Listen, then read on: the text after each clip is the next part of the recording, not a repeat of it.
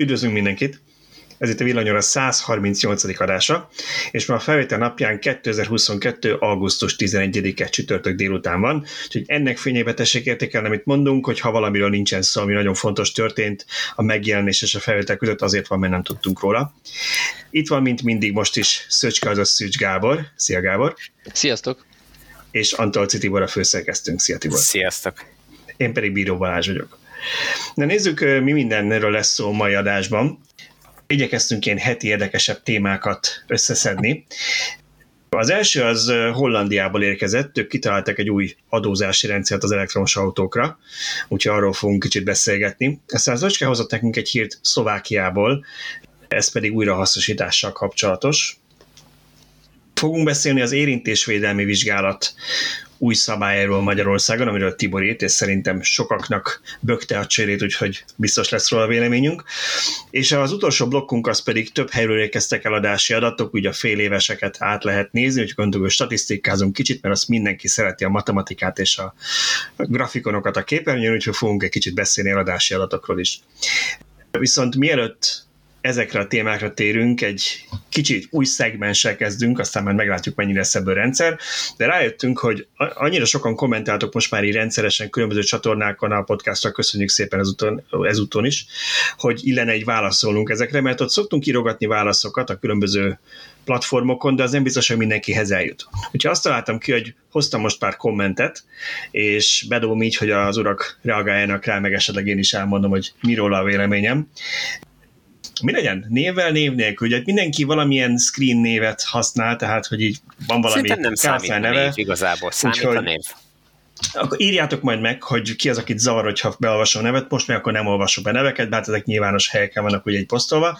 Egyik hallgatónk azt írta, hogy ő szeretné megvédeni a Toyotát, mert ugyan Blam, ami történt, ugye utalunk itt a múlt heti hírünkre arról, hogy ugye leesett, hát az a múlt heti hír volt, hogy leesett a kereke szegény MZ X-nek, de hát, hogy annyira lassan halad a javítás, hogy Amerikában azt is felajánlották, hogy visszavásárolják az autókat, amin így azért picit mosolyogtunk, és azt mondta, hogy azért szeretné megvédeni a Toyotát, mert ugye az erős villanyautókra nem ugyanolyan mechanikai szabályok vonatkoznak, mint a belső égésű hajtásláncra, hagyományos hajtáslánc rugalmas, nagy tömegű, bla bla bla. Lényeg az, hogy a Toyotának még nincsen gyakorlata abban, hogy egy ennyire erős autóhoz milyen, milyen kerekek kellenek, vagy milyen rögzítés, vagy milyen futómű.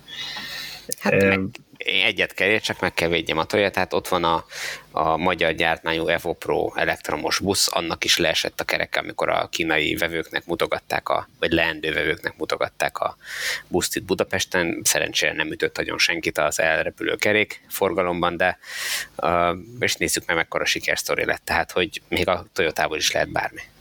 A maró iróniáira elnézést kérünk, hogyha valakinek esetleg átégette a fülhallgatóját, igen, Szöcske. Az a para, hogy amikor ilyen történik, az annyira rosszat tesz így a globális megítélésnek, az elektromos járművek globális megítélésének.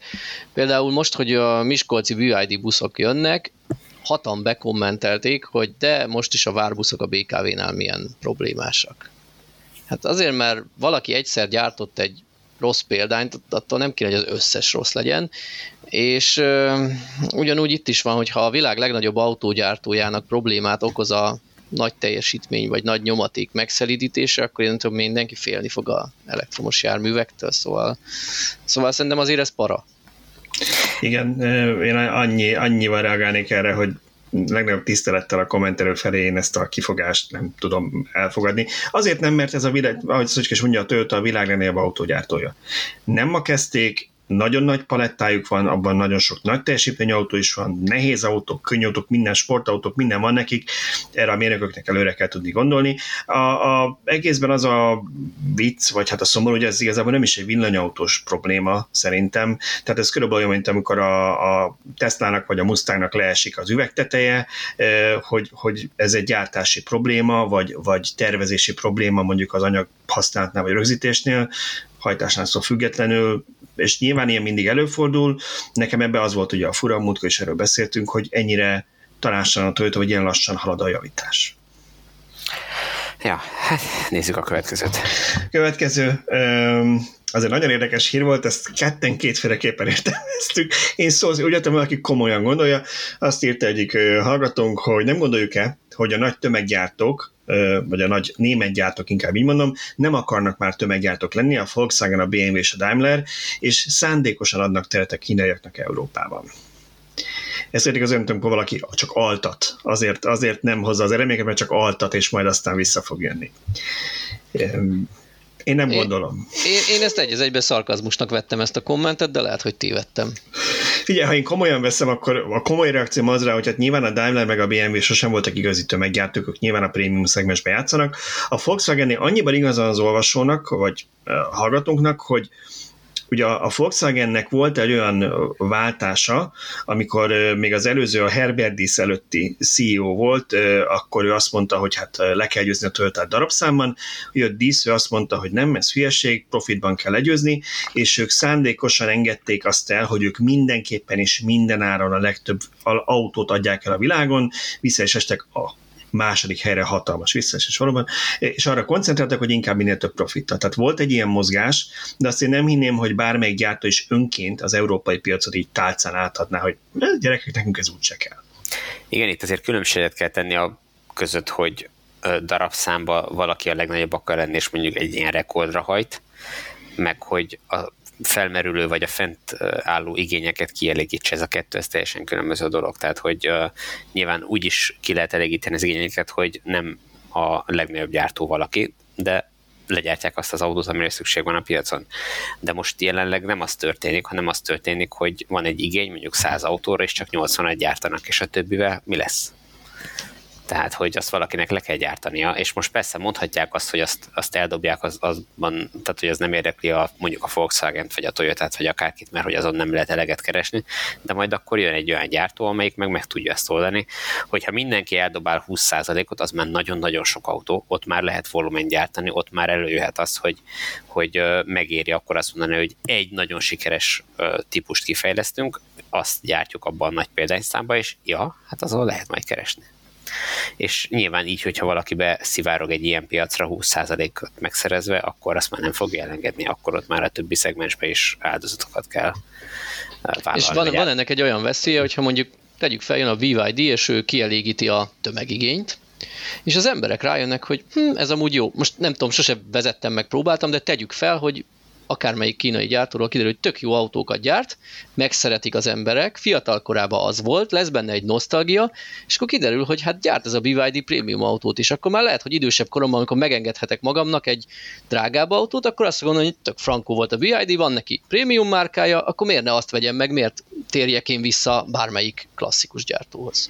Abszolút. Hát és ha megnézitek, a kínaiak jelenleg nem a legolcsóbb kategóriával lépnek be, hanem ők is ebben a felső közép per prémium felé hát kacsingat. Is, is, is, 10, 10 hát, millió, tehát, tehát nem, nem, de nem 4-5 millió forintos autókkal jelentek. Hát senki nem tud 4-5 milliós gyártani. Ugye a kínaiak, ha otthon tudnak is, akkor ide kellenek a extra biztonsági extrák, a, rákerül egy kis vám, egy kis szállítás, stb. Tehát semmiképp nem egy fognak tudni. Áfa. Igen, Lács Dacia Spring az sem tud a 4 milliós kategóriába játszani, pedig azért eléggé minimál autó, de ha például ott van amíg a múltkor nem volt nyilvános, tehát nyilván a olvasó nem erre reagált, vagy nem volt ez hír, hogy jön Európába a Great Wall, aki rögtön hozza az olcsó autóját, meg hozza a Vej néven a prémium autóját. Uh-huh. Igen. A következő vélemény az igazából arról szólt, hogy mi van azzal, akinek nincsen pénze semmilyen új autóra, és agglomerációból több mint két óra be az út, nincsen pénze fűtéskorszerűsítésre, tehát ő azzal fog tüzelni télen, amivel tud, hogy ne fagyjon meg, és hogy ez miért jó, ha a környezetvédelem menne a cél, akkor inkább adjanak arra pénzt, hogy korszerűsítsek, ne pedig elvegyék azt. Szerintem többször beszéltünk már, hogy voltak azért ilyen programok, csak ugye ezeknek a programok nagyon sokszor az a problémája, hogy valami önerő azért kellett hozzá, akkor utána volt az, ami most így a sokkal szegényebbekre volt megcélozva, ugye, ahol, ahol ilyen éves 4 millió forint, vagy 4-5 millió forint alatti összkeresete a családnak kellett, hogy meglegyen, hogy nem is volt erre jogosult. Én azt gondolnám, hogy itt bizonyos irányok vagy célok azért megvoltak, viszont nem biztos, hogy át voltak gondolva részletszabályok, és nagyon sokan kiestek ezekből a körökből.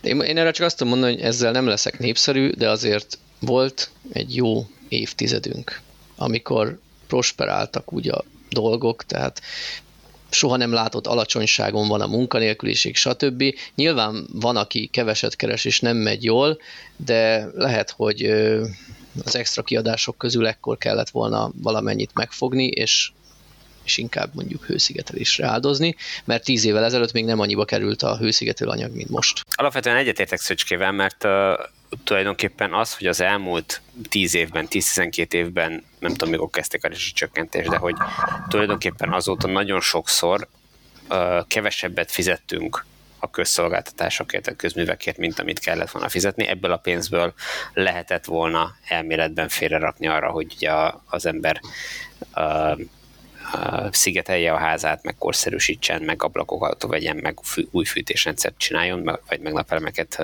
tegyen a háztetőre, de uh, nyilván ilyen hogy mondjam, önfegyelemre nagyon kevesen képesek, tehát kevesek tudják azt megcsinálni, hogy ja, hát most ugye relatíve keveset kell költsek erre, akkor maradék pénzt azt félreteszem valami hasznosra.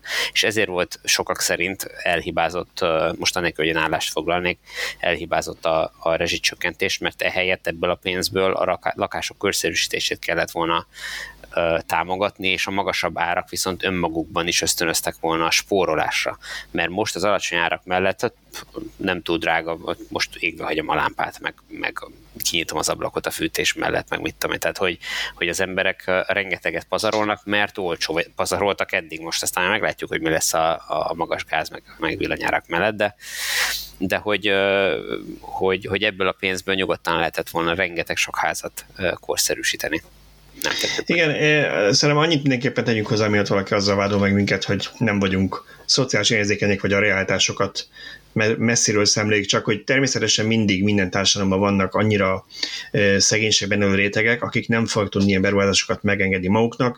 Valószínűleg a, a lakásuk is olyan vagy, ahol laknak, hogy nagyon szerény és rossz állapotú, és lehet, hogy nem is lehetne rá egyszerűen napelemeket tenni, vagy szigetelni, mert nincs olyan műszaki állapotban, hogy ennek értelme legyen, vagy nem bír mondjuk a tetőszerkezet. Én azt mondom, hogy, hogy azok a programok, amik őket célozták meg, azok valószínűleg egyszer nem, nem, nem jutott el hozzájuk az információ, hogy ilyen van, vagy lehetséges, hogy más programokkal kellett volna összekapcsolni, hogy talán a házon állapotban lehessen rá tenni mondjuk szigetelés napelemet. E, nyilván minden ilyen problémát nem fogunk tudni most itt megoldani, de, de az biztos, hogy abban Tibornak igaza van, hogy amikor irreális árakat fizetünk egy évtizedig, és generációk már benőnek fel, és ez a normális, az senkit nem arra ösztökél, hogy, hogy energiahatékony legyen. Ott azt nézi a társadalom hülyének, aki ilyen hülyeségekre, mint a napelem költ, minek, amikor 38 forint az áram. Ez kicsit olyan, mint amikor én a lakáshitelemet magasabb kamaton, de fix kamattal vettem föl, és mondták, hogy de hát sokkal alacsonyabb kamatokkal lehet, igen, de az éves.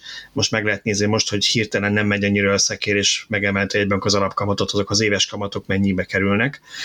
És én voltam a hülye, aki hosszú, hosszabb távra kicsit magasabb kamaton, de fixen veszi fel. Szóval ezek a mechanizmusok sosem azt segítik, hogy az emberek racionálisan döntsenek hogy ezen biztos Igen, nyilván, hogyha itt, itt, az a probléma egy társadalomban, hogy, hogy vannak olyan rétegek, akik nem engedhetik meg maguknak, viszont szeretnénk, hogy ők is fel tudják újítani a házakat, akkor szociális rászorulság alapon kell ezeket a támogatásokat ö, valahogy szétosztani. Nem vagyok híve a pályáztatásnak, mert általában ez ö, hogy nagyon visszás helyzeteket szül, meg, meg idióta helyzeteket tud kialakítani, de, de valahogy a, a jövedelem függvényében kell odaítélni. Most mit csináltunk ezzel a rezsicsökkentéssel, gyakorlatilag a medencefűtéstől a, a, a, a kis szobafűtésig, akinek csak az az egy szobájában, mindenki ugyanannyiért kapja az áramot, pedig valószínűleg aki medencét tud fűteni belőle, az nem feltétlenül biztos, hogy rászorul arra, hogy, hogy rezsicsökkentett áron kapja az áramot. Tehát, és ezek csak ilyen nagyon demagóg kiemelt példák, de hogy, hogy ebben lehetett volna differenciálni, és akkor lehet, hogy előrébb tartanánk, mindenki egy kicsit föl tudott volna zárkózni a lakhatását tekintve. Hát nem ezt csináltok, most ennek az eredményét látjuk itt. Még egy olyan kommentet hoznék be, ami szerintem inkább, lehet, hogy reagálunk se kell, mert inkább összefoglalja azt, amit mi gondolunk a témáról, ez a parkolási változások és az ingyenes parkolás és egyéb szabályosok kapcsán volt. Valaki azt írta, hogy milyen lexikont kell a magával az embernek ahhoz, hogy tudja, hogy hol mik a parkolási feltételek. Legalább arra vennék a fáradtságot, hogy legyenek nemzetközileg elfogadott, nyelvtudást nem igénylő megfelelően kihelyezett táblák Szerintem ezzel csak egyetérteni tudunk. Nem elvárható, mi is ezt mondtuk, sőt, még az a bizonyos zalazonos prezentációnk is erről szólt, hogy a egyszerű állampolgár az rendeleteket böngészve induljon útnak kirándulni a családdal, hogy a útbelső településeknek mi az aktuális helyi rendelete. Ez nonsens, és igen, táblákkal kéne élni a parkolóhelyeken, hogy lehet-e ott ingyen parkolni, és ha igen, akkor mivel. Amellett, hogy ezzel egyetértek, ha valakinek ez megugorhatatlan akadály, akkor még mindig megteheti, hogy befizeti azt az óránként pár száz forintot, és kész, és akkor nem érheti meglepetés. Nyilván, nyilván. Egyébként igen, ez, ez is abszolút igaz. Hogy egy, egy valahova... budapesti villanyautós ne abból induljon ki, hogyha lemegy Mucsajröcsöge alsóra, hogy mivel Budapesten ingyenes zöldrendszámra a parkolás ott is parkol, majd csodálkozik a kerékbilincsen vagy a büntetésen. A. Igen. Utána nézek, B. Fizetek. Ebből lehet választani. Azért azt csak tudja mindenki, hogy ez nem egy országos alapjog.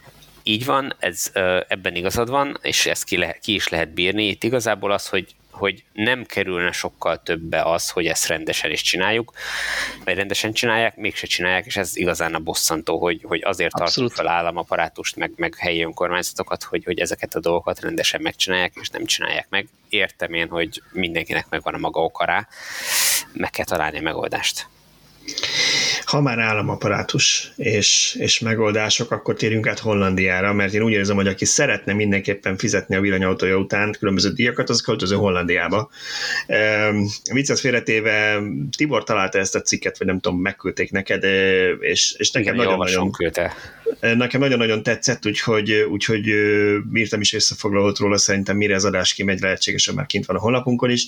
A lényeg az, hogy Hollandiában is nyilván kicsit előrébb tartanak hozzánk képest az elektromos átállásban, de rájöttek, hogy ebből azért idő után fenntarthatatlan rendszer lesz, mert hát csomó adó és jövedéki adó, meg egyéb ilyen dolog kiesik az államkasszából, ugye ha más nem üzemanyagból, és úgy döntöttek, hogy hát most van 2022, úgyhogy nem 2030. január 1 előtt három héttel fognak erre törvényt hozni, hanem már előtte mondjuk 7 évvel kitalálnak valamit, azt megszondáztatják a közélménnyel, várnak ilyen feedbacket, némi véleményt, nem mondod, és aztán... Nem mondod. Hát, ez szifi, tudom. És akkor utána ebből lesz egy jogszabály, ahol te mondjuk 7-8 évre előre tudod, hogy ha milyen autót veszel, azzal majd mit kell fizetni. Mit, mit szívtál Balázs?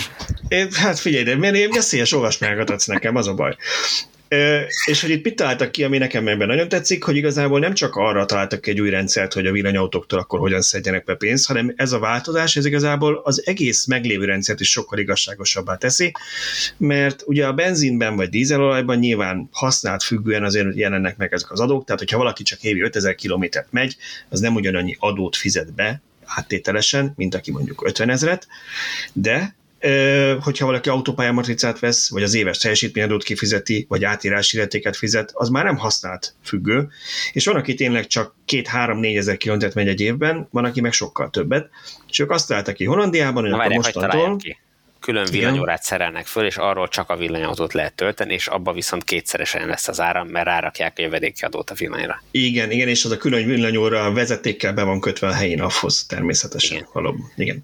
E, és csak zsetont fogad el, bankkártyát nem. Nem, e, nem, nem ezt találták ki, bár ez egy jó alternatíva, biztos átfutott az elméjükön, aztán úgy döntöttek, hogy nem olyankor kéne e, jogszabályt írni, amikor épp vicces sütit fogyasztottak Amsterdamban. E, úgyhogy egy olyan rendszert találtak ki, ahol arányosan kell majd adót fizetni minden autóra. Ez kiváltja az autópálya és útdíjakat is, és kiváltja a mostani éves autók után fizetett gépjárműadót. Minden autóra érvényes lesz. Az a lényege, hogy a két év vagy két leolvasás közötti megtett kilométer számít, és ezzel arányosan fog mindenki fizetni. Szerintem minden autóba beépítenek egy fekete dobozt, ami folyamatosan logolja, hogy merre járok, mit csinálok, és, és az van bekötve a naphoz, és fizetnem kell? Nem, még ez sem. Egyébként a részszabályokat még nem találtak ki, de egyelőre nincs arra indikáció, hogy lenne egy olyan kormányközeli cég, amelyiknek ezt a feladatot szeretnék jó pénzért kiadni, hanem egyelőre úgy néz ki, hogy vagy magad jelented be, vagy pedig nem tudom, valami éves egy szervizkiásnál, de valahogy a lényeg az, hogy évente be lesz diktálva, hogy le lesz adva a kilométer óra állás. Most ez lehet, hogy Hollandiában nem probléma, de egy, egy ilyen rendszernek a bevezetése azért Magyarországon nagyon csúfos bukás lenne, mert az összes taxi nulla kilométert futna, a magánszemélyek autóiról be, nem is beszélve, tehát gyakorlatilag... Nézd a, nézd a jó oldalát, a magyar használt autóvásárló mennyire boldog lesz, hogy meg tud venni 12 0 kilométeres, 0 kilométeres Hollandiából hozott autót. Hát nem, a hollandot nem tekerik vissza, de a, a magyar, tehát ahogy beér Magyarországra, onnantól kezdve egy kilométer nem fog belemenni. Jó, ugye ezen lehet nevetgélni, azért az áll, van ez az állami rendszer, ami egész jól működik, tudjátok, ahol meg lehet nézni egy használt autót, mert megveszem, meg le lehet ellenőrizni rendszám alapján, hogy mi ennek az előtörténete, hát és igen, ott például ugye azért minden évben látszik, hogy, hogy vagy amikor műszaki vizsgálat az autó le van fotózva, azért ott eléggé feltűnő, hogyha mondjuk két év alatt nulla kilométert az autó, vagy 500. Hát nem nulla, de nagyon keveset. Én nagyon. azért meg vagyok győződve róla, hogy valószínűleg ez azért egy, elsősorban egy kelet-európai sport, de szerintem nem kizárólag. Én azért már hallottam olyanról, hogy mondjuk Nyugat-Európában is olyan leasing feltételekkel adják bérbe az autókat, hogyha nem tudom én éves 15 ezernél többet fut, akkor akkor az nem tudom, elég magas bünti díjba kerül. Bünti van, igen, igen. És akkor megoldják ott is okosan, hogy minden évben csak 15 ezeret fusson az autó, akkor is az 20 volt.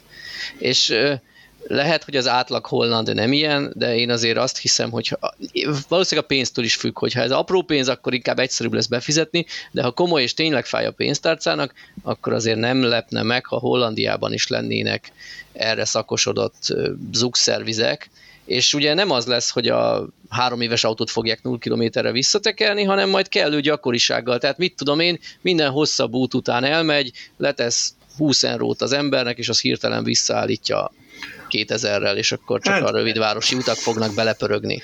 Szerintem ez, legalábbis én úgy gondolom, hogy igazad van, hogyha ez valami óriási pénz, akkor nyilván minden megéri, de alapvetően ez akkora macera ezzel állandóan foglalkozni.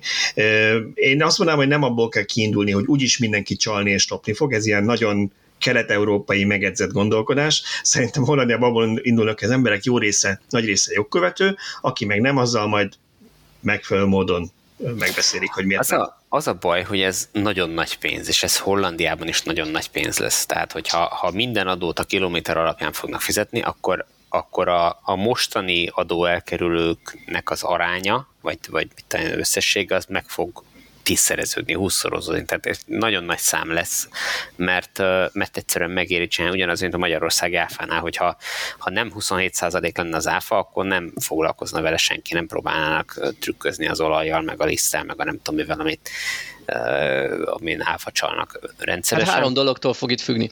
Mennyi lesz a díj, amit be kell fizetni, mekkora lesz a lebukács kockázata, hogy lesznek ilyen útszéli ellenőrzések, és de, de ugye nem tudnak mit ellenőrizni. Tehát most, ha én nem kaptam ellenőrzést a nyaralás alatt, és akkor hirtelen hazamegyek, és 2000-rel visszagrik, akkor nem lesz mivel összehasonlítani, ha engem holnap után elránk. Tehát, hogy mekkora lesz a lebukás veszély, és, és egy online fekete doboz nélkül szerintem nulla közeli lesz, és mekkora lesz a macera vele, hogy visszatekergessék az autót. Nyilván most viszonylag nehézkes olyan embert találni, valószínűleg biztos itthon találnék, de valószínűleg Hollandiában nehezebb olyan ember találni, aki ezzel foglalkozik és visszatekergeti az órákat. De onnantól, hogy ez mindenkinek fájni fog, onnantól mindenkinek lesz legalább egy ismerőse, aki, aki tud valakit, aki ezt megoldja okosban. Tehát én azért úgy látszik, nem, nem, nem, nem tudok nem téged meggyőzni, hogy nem minden országban úgy szocializáltak az emberek, hogy azt nézi, hogy hol lehet csalni. Én, én ennél kicsit optimistább vagyok ezzel a rendszer kapcsolatban, mert lehet, hogy más, más gyerekszobája volt annak, aki, aki ott nőtt fel. Tudom, hogy nálunk valószínűleg ebből is nagyobb probléma lenne. Én azt mondom, hogy ha minden jogszabályt az alapján nézünk, és persze reálisan kell nézni, mindent az alapján nézünk, hogy hú, ezt most hol fogják kijátszani, akkor van az, hogy olyan iszonyat komplikált rendszereket építünk, amivel 10 millió emberből mondjuk 8 millió szív, a maradék meg úgyis, így is úgy is megtalálja a kiskaput. Nyilván ebben teljesen igazad van, de, de ebből a szempontból én is értek egyet, hogy ezt, ezt még Hollandiába is kijátszanák nagy, viszonylag nagy számban. Tehát, hogy, és, és ehhez képest a megoldás meg egy relatíve olcsó dolog, hiszen hogyha 7 évvel előre tudjuk, hogy ez lesz, akkor 2030-tól azt mondják, hogy már csak olyan autót engednek forgalomba helyezni, mert a régieket meg föl kell szerelni ezzel a kis kütyűvel, ami lejelenti az órárást minden évfélkor, az kész. És nem kell még azt se lejelenteni hozzá a GPS adatokat, hogy hol vagy. Semmit nem kell, csak annyi, hogy, és, és azért nem, tehát egy, egy nap alatt mennyit lehet menni? Ezer kilométert? Most ezer kilométer plusz-minusz? Minden nap nem fogja meg, az ember Ha meg valaki minden este beépít a garázsába egy, egy óra nullázót, hogy visszatekerje az aznapi ezer kilométerét, hát akkor Istenem, akkor akkor Igen, szóval van. szerintem bármilyen fekete dobozt építesz be ezzel a logikával, arra is fog valaki találni megoldást, mert meg lesz a, van. Meg lesz a, a motiváció. Azon, fekete dobozt a garázsban. Például, például, vagy ilyen mókusra lesz kötve, aki rohangál csak a, a ház körül körbe-körbe. De nem tudom, én meglátjuk, hogy mi lesz mint a végleges szabályos, nyilván még a részletszabályokon dolgoznak, lehet, hogy végül lesz olyan fekete doboz, ez annyit viszont elárultak, hogy ők rohadtul nem szeretnék azt ellenőrizni, meglátni, hogy ki merre felé és hol jár, hanem egy éves egyszeri csak a tólig, aminek az is a hátra egyébként megvan, hogy mondjuk ha te külföldre mész, az is benne van. És nyilván, ha valaki nagyon sokat jár külföldön, az úgy érezheti, hogy ez hátrányosan érinti őt, de mondjuk például ma meg, ha belegondoltok, hogyha valaki külföldön tankol, akkor meg itthon elkerül az adott, mégsem vagy utána a nap, hogy te miért, mondjuk aki határ mellett lakik és olcsóbb neki, miért jársz át mondjuk Szlovákiába tankolni, hogy most pont nem, de fordítva. Szóval, hogy, hogy Nyilván minden Mit... ecskézre nem lehet Igen. megoldást találni, és nem is kell. Nekem, nekem szimpatikus a rendszer, amit, amit leírtak, aztán meglátjuk, hogy mi lesz, amit megoldanak, és mennyire élnek vissza vele. A legszimpatikusabb, hogy ennyire előre megtervezik. Így van, ez, ez, ez az egésznek a lényege tulajdonképpen, hogy elkezdődött egy társadalmi beszélgetés, egy vita erről, hogy hogy valami megoldást kell erre találni. Nem biztos, hogy ezek, a, ezek közül fog kikerülni a megoldás, amit most felvetettek. Lehet, hogy, hogy addig több más megoldás is előjön, valakinek támad egy sokkal jobb ötlete, vagy új technológia merül föl, és azt fogják megvalósítani, de ahhoz, hogy tudják, hogy mi legyen, meg hogy egyáltalán lesz valami, ahhoz most el kell kezdeni tényleg dolgozni, és ezt nagyon jól elkezdték. Oké, okay, ha nem marad bennetek semmi a holland hírrel kapcsolatban, akkor térjünk át kicsit közelebb Szlovákiába. Szöcske, átadnám neked a szót, ez a betétdíjas PET és aludoboz, vagy PET pack és aludoboz Szlovákiában hírrel kapcsolatban. Nekem nagyon tetszett, amit olvastam, de akkor mondd el a nézőknek a Röviden, röviden mondom a sztorit.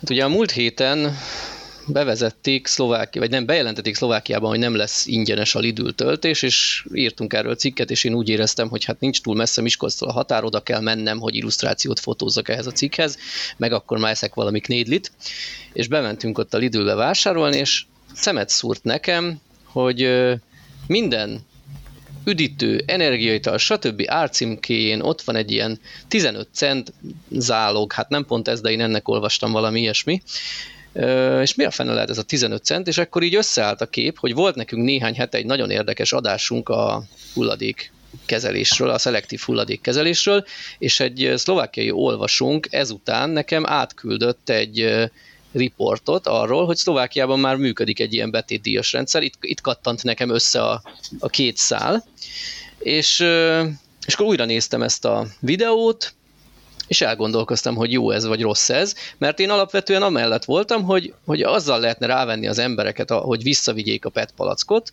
hogy legyen egy elég magas díja. Igen, tudom, hogy ilyen egy-két forintot már adnak érte néhány nagy áruházban, de ez még ahhoz kevés. Ahhoz, hogy a szelektív kukába dobjuk, aki lelkes, az dobálja, aki nem, az meg dobja a normál fekete kommunális hulladék közé.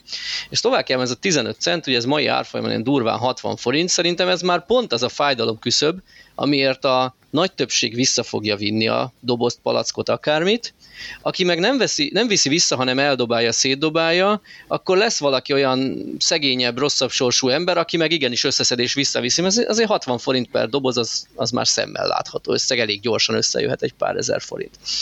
És nagyon tetszett a rendszer, csak hogyha összefésüljük ezt ezzel a videóval, ugye egy már január 1-től, 2022. január 1-től működik ez a rendszer, és június közepén készült ez a videó, egy hulladékfeldolgozásban érdekelt üzletember mondta el a véleményét, plusz megkérdezték az üzletekben dolgozókat és a, az utca emberét is, hogy mit gondolnak erről a rendszerről. Az üzletekben dolgozók azt vetették fel, hogy hogy nagyon macerás, tehát nem volt előkészítve ez a változás megfelelően, és nincs például megfelelő raktárhely rengeteg üzletben. Tehát most oda zsákszámra hordják vissza az emberek a szelektív hulladékot, amihez van egy automata, vagy kisboltban biztos lehet, hogy átveszik kézzel, és nem tudják hol tárolni addig, amíg elszállítják, tehát ez egy kellemetlenség nekik. Az ö, embereknél a többség nem azt választja, hogy ötösével visszahordja, vagy kettesével, hanem gyűjti hetekig, majd utána egy gigantikus zsáknyit visz vissza egyszer, ami befér a kocsi a csomagtartójába, és ezzel azt érik el, hogy hatalmas sorok vannak, elsősorban a hétvégi nagybevásárlásnál, amikor eleve tömeg van az üzletekben, tehát ott sorakoznak ezerrel. És ami viszont a leginkább engem meghökkentő vélemény volt, az a szakmabeli üzletemberi volt, aki azt mondta, hogy van egy jó oldala, ugyanis korábban a jelenleg visszaszállított mennyiségnek csak a 40%-a futott be. Tehát baromira megnöveltük a visszagyűjtés arányát, ez majdnem másfélszeresére. Két és félszeresére nőtt. Igen, majdnem másfélszeresével, igen. igen, igen Másfélszeresével, de hogy két és félszeresére. Növel, két és félszeresére növeltük, azért az jelentős, tehát eddig igen. nagyon sok a kommunális hulladékban végezte. Viszont amit nem megfelelően kezeltek Szlovákiában, hogy eddig ugye elszállítottak mindenféle szelektív hulladékot, aminek volt egy része, amiből nyereségre tett szert a hulladékfeldolgozó, például az alut el tudta adni, meg volt egy olyan része, mit tudom én, az olajos flakon, vagy a egyes elektronikai hulladékok szennyezett műanyag alkatrészei, ami költséget jelentett, és így hát egy ilyen, azt mondta az úriember is, hogy hát ugye non-profitként kell működni hivatalosan egy ilyen cégnek, de azért a, valójában a, a piacon nem marad életbe egy vállalkozás, hogyha az szigorúan valóban non-profit, tehát egy nagyon minimál profittal kellene működjön egy ilyen cég, hogy, hogy azért meglegyen, nem tudom, a luxusautó tulajdonosnak, vagy akármi. Meglegyen a tartalék a működéshez. Mű, így van, mondhatjuk Igen. szépen is. Tehát egy, tényleg egy nagyon-nagyon minimál szerény profitot kell termeljen egy cég ahhoz, hogy ez a gazdaság életben. ahhoz, hogy ezek hosszú távon működjenek, ahhoz a fejlesztésre kell költeni, tehát azért mm. itt nem nyilván az ö, megtartalékokat kell képezni, tehát hogy ez, ez elkerülhetetlen dolog. Na és itt van a probléma, ugyanis akik eddig elszállították a szelektív kukát, amivel volt minden, azt válogatták, feldolgozták, eladták, valamivel meg költségük volt, hogy elvigyék tőlük tovább, mert veszélyesnek ítélték.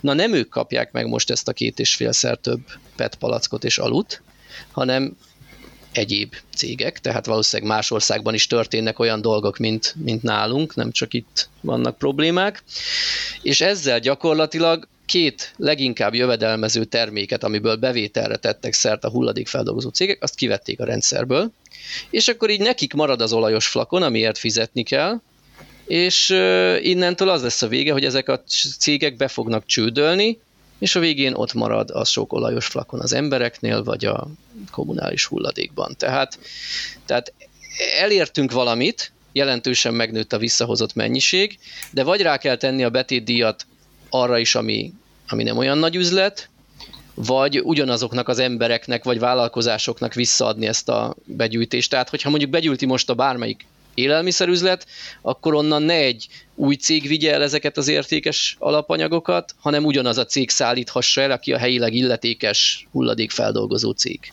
És ha jól csinálják, akkor megoldódik az üzleteknek a hely problémája is. Így van, mert egy helyi cég el fogja tudni kellően sűrűen, hiszen ha minden héten elviszik az utcába az érték. összegyűlt hulladékot, igen. akkor igen, akkor az értékest is elfogja. Igen, tehát hogyha az, az érték, amit összegyűjt a bolt, akkor azért el fognak menni a megfelelő gyakorisággal a, a gyűjtő autók, úgyhogy hát igen, itt, itt nem, a, nem az elgondolással van, hanem a kivitelezéssel van gond, megint ahogy, ahogy nézem. Viszont van, van ennek egy másik oldala is, nem tudom, arra emlékeztek -e, hasonló rendszert Németországban is bevezettek a PET palackra néhány évvel ezelőtt, és annak az lett a vége, hogy ezt én, ha jól emlékszem, akkor le kellett állítani, mert voltak olyan élelmes kelet-európai vállalkozók, akik rájöttek, hogy fel annyiért le tudják gyártatni valahol kelet-európán a PET palackot, mint amennyiért a betét mint ami a betét díja Németországból, úgyhogy gyártották a soha nem használt üres PET palackokat, tudom, Magyarországon, vagy Ukrajnában, vagy bárhol másod, nem tudom, hogy hol, éppen ahol olcsón gyártott valaki hajlandó volt gyártani, és azt leadták kétszer annyiért Németországba ezer számra. Hajléktalanokat, bevándorlókat, mit tudom én, akárkiket, akiket nehéz volt utolérni, vagy, vagy nem lehetett tőlük mit elvenni, azokat megbíztak néhány euróért, hogy adja le a, a palackokat, mit tudom én, 10-20 százat. Mindig ha jól értem, akkor a szlovák rendszer ezt kiküszöböli, ami egyben egy újabb problémát is felvet. Ezek a automaták, amik visszaváltják legalábbis a nagyobb boltokban, ezek leolvassák a terméken lévő vonalkódot, tehát csak a valóst veszik. Jó, hát mondjuk ez az, valaki erre a célra gyártja, akkor nyilván rá tud tenni bármilyen Nem a vonalkód fogja megakadályozni. Igen, fog egy kamu vonalkódot rárakni. Nyilván, de, de Amit, egyébként ez felvet egy olyan problémát, hogyha most valaki átjár, nem tudom én, Magyarországra dobozos sört venni Szlovákiából, akkor azt a aludobozt nem fogja tudni ott visszaváltani, illetve ha én elmegyek és veszek egy helyi terméket, és hazahozom magammal, nem tudom, a kofolát, akkor, akkor azt nem fogom nyilván visszavinni valószínűleg. Itt feltételezhetjük a, a határmenti forgalomba, feltételezhetjük ideális esetben, hogy hasonló mennyiségű kerül ki onnan a rendszerből, mint amennyi visszakerül. Bár nyilván a magyart meg nem veszik ott vissza. Nem, azt meg nem veszik ott vissza, ez a baj. Ez, tehát... ez azért, azért necces, igen. Hát igen, ez, ez az átka, amikor, amikor így próbálják kivédeni a csalásokat. Igen, az ördög a részletekben rejlik. Nekem az jutott eszembe, hogy, hogy annak kapcsán, hogy emlegetett e, Szöcske ezt a múltkori adásunkat, úgy ott is volt arról szó, hogy azt mondtuk, hogy hát valamilyen szinten vissza kéne tolni ennek az egésznek a felelősséget azokra, akik a csomagolóanyagot előállítják, vagy eladják neked a terméket, de ha egy valóságban meggondolod, hogy mi lenne ennek a logisztikája, akkor arra össze, hogy szerintem ez kivitelezhetetlen, mert ugye mondjuk még egy-két ilyen terméket ki lehet ebből venni, mondjuk az aludoboz, meg a, meg a műanyag PET palack, de ha mondjuk egy bármelyik, most nem fogok áruház nevet mondani, mert tök mindegy, bármelyik áruházba minden egyes terméket oda kéne visszavinni, hogy ott hasznosítsák újra, akkor ott vissza kéne gyűjteni, külön tárolniuk minden egyes terméket külön-külön. Tehát ez nyilván nem egy járható út, valószínűleg az a járható út, hogy ugyanezek a hulladék feldolgozó és kezelő cégek kapják meg ezeket a PET palackokat a, az áruházból oda szállítsák. Igazából csak a begyűjtés helye változik, de nem Igen. az, hogy ez hova megy. Hát csak ugye az így, a baj... így önfenntartó a rendszer. Az a baj, hogy látod, hogy két és félszeresére nőtt a visszavitt cucc. Tehát tehát ezzel tudták elérni azt, hogy az emberek igenis akarják. Tehát most akkor az legyen, hogy, hogy ne a Lidlbe vigyen vissza a üres flakonomat, hanem a helyi nem, nem, nem, nem, nem. Tehát, és ott kapom meg a visszaváltást. Te, te a Lidlbe viszed vissza, vagy Aldiba vagy Spárba mindenki válaszol magának egy vallást, de hogy onnan ezekre a hulladékgazdálkodási ja, cégekhez mm. vinnék, akik eddig is ezzel foglalkoztak, hogy így önfenntartó maradjon a rendszer, hogy megérje nekik az olajos fakont is kezelni. Hát egyébként meg az, hogy, hogy mi kivitelezhető, meg mi nem, arra azért nagyon jó példa az, hogy Japánban, múltkor akadtam rá egy ilyen YouTube videóra, hogy Japánban az ilyen ételtartó műanyag dobozokat, amiben te ilyen egyszer használatos doboz, elhozott benne az ételt, megeszed, mert utána kivágod. Magyarországon nem lehet vele semmit se kezdeni, mert ha, ha teljesen kimosod, és akkor is a kukába fogja végezni, mert az a típusú műanyag, amivel nem tudnak mit kezdeni, elégetik a végén. Na, Japánban ezt mindenki otthon akkurátusan szépen elmossa, és utána gyűjtik. Tehát, hogy döbbenetes látni azt, hogy millió számra érkeznek be egy feldolgozó üzembe, ahol több száz ember dolgozik, és még válogatja ezt is szét, a sok fehér rátszólag tök egyformának tűnő ö, ilyen tartó edényt válogatja szana szét a megfelelő ö, fogalm sincs mi alapján, gondolom összetétel alapján, um, és, és ezt meg tudják ott csinálni. Tehát minden csak és kizárólag szokás kérdése.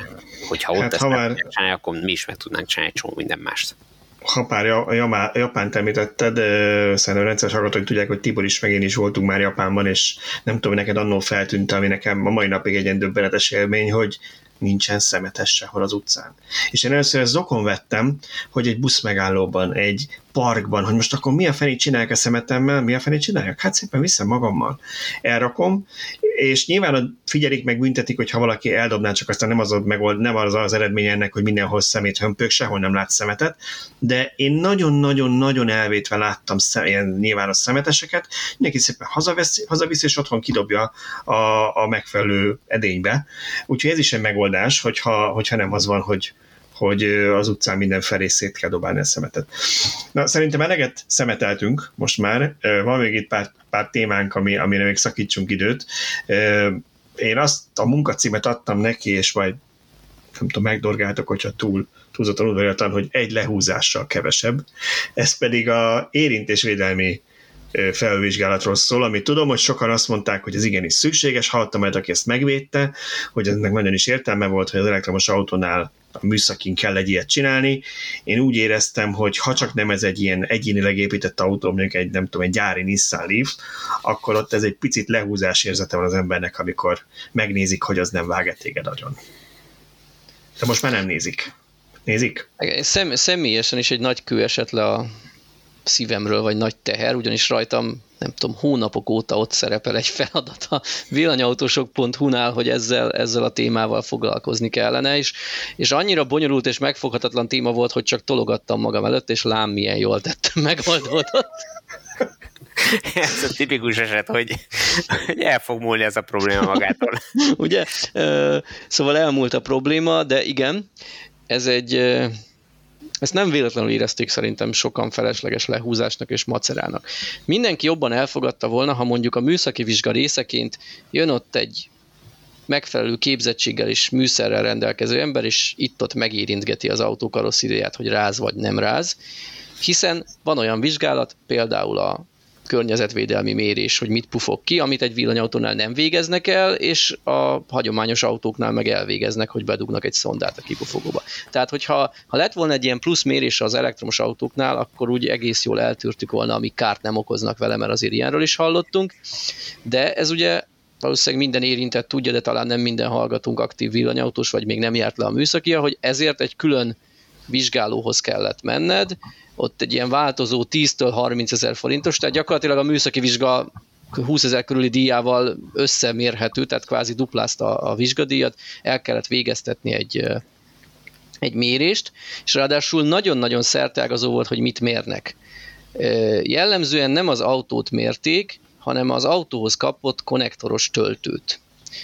Na most ez nem kötelező tartozik az autónak, tehát ha teszem azt az én autómhoz nincs, mert otthon egy fali töltővel töltök, a, amúgy meg hosszú úton pedig ö, saját kábeles DC töltőket használok, akkor tulajdonképpen nekem nem feltétlenül, hogy kell, kell hogy legyen egy ilyen vésztöltőm, de akinek van is, lehet, hogy soha az életbe elő nem vette, és, és egy gyári csomagolásban lévő új töltője van, és akkor azt méregetik nekik, tehát megkérdőjelezhető az értelme.